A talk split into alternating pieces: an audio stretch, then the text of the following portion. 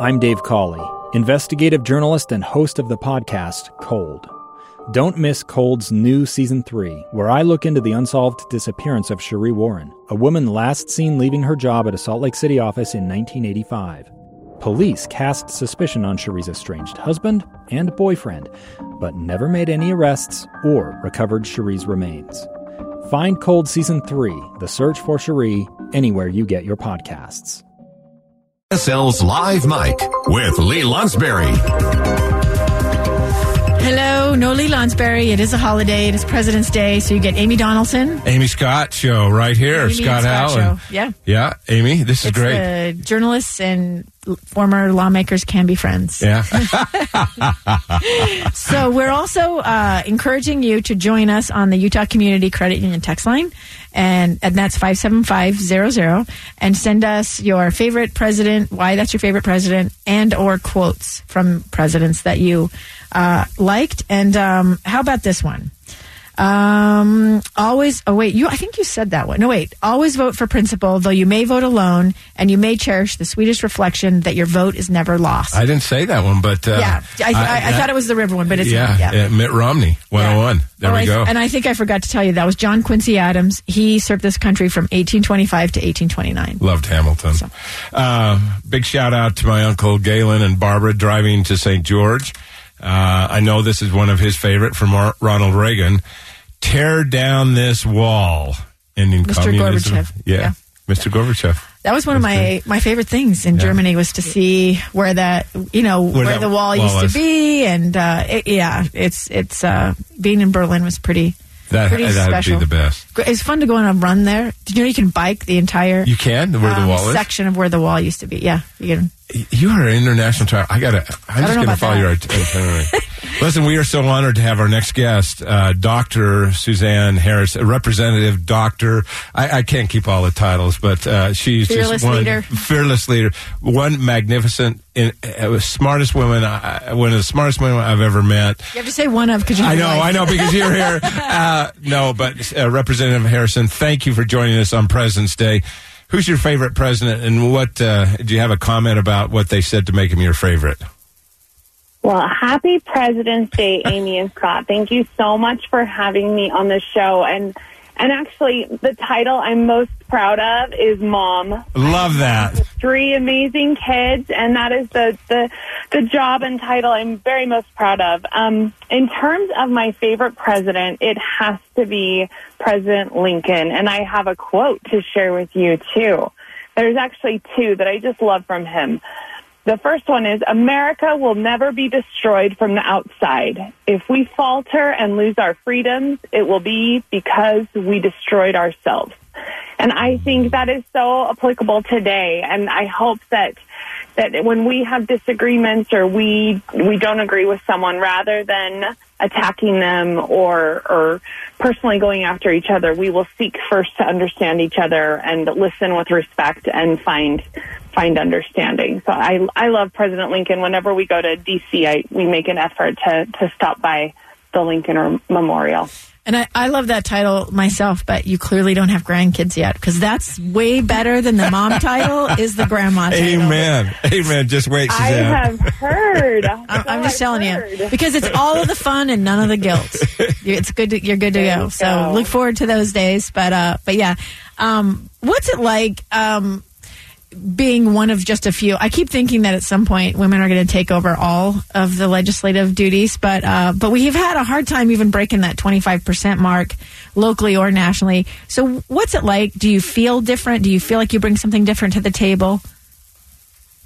I think that we need more women's voices up in the state legislature and certainly at all levels of government. I think that that better policy comes out of more voices being at the table when that policy is being discussed. And and you probably already know this last week was a, a huge anniversary, the 150th anniversary of the first vote cast by a woman anywhere in the United States happened on Valentine's Day last week. And it happened in Utah. And I think we have a history of trailblazing women. And I, I hope that more women will step up and get involved. At the local, state, or even national level so that, that more voices are heard and, and the issues that really matter to our families and communities are, are represented.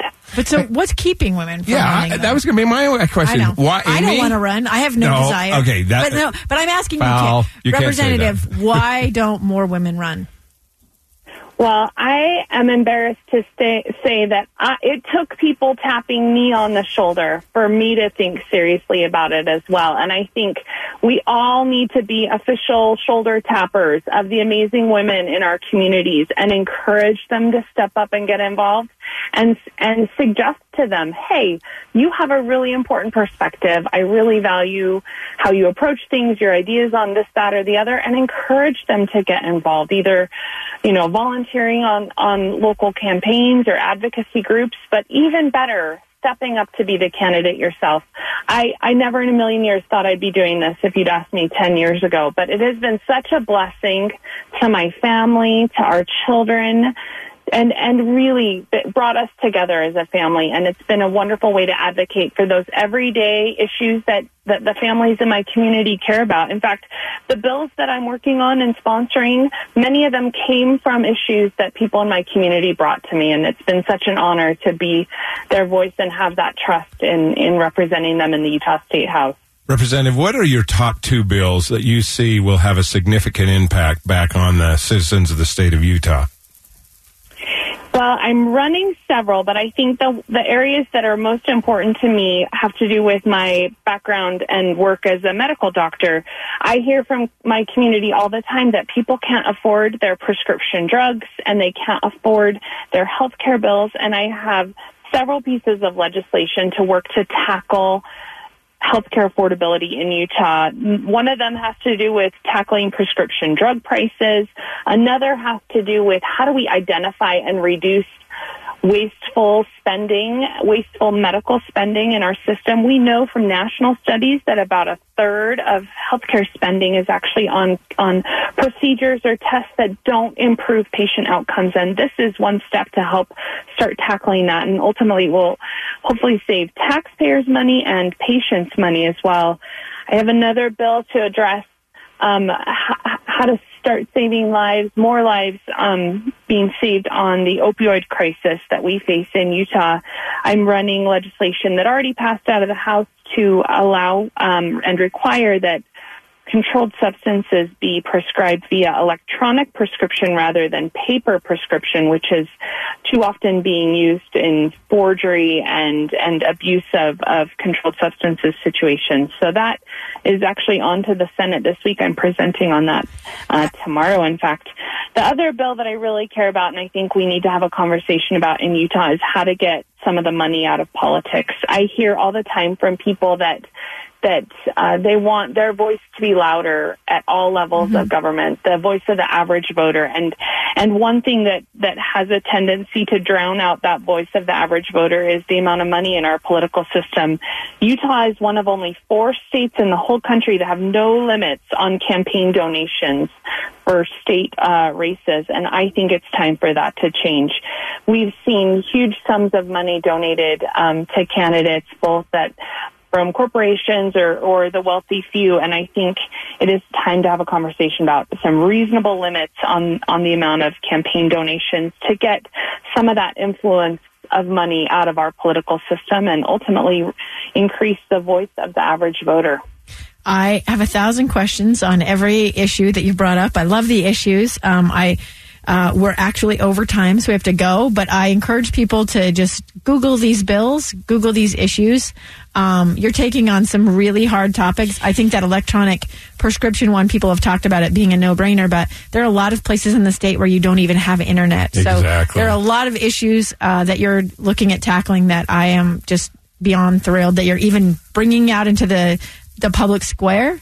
Um, but we do have to go to break Right now, So thank uh, you so quick, much. Yeah. Watch Suzanne Harrison, up and comer. Okay. Amy Donaldson, will you commit to run for office right here, right now? No, I will not. Either So, party. Either party. You can be either one. To live Mic on KSL Thanks, Radio. Representative Harrison. You're the best.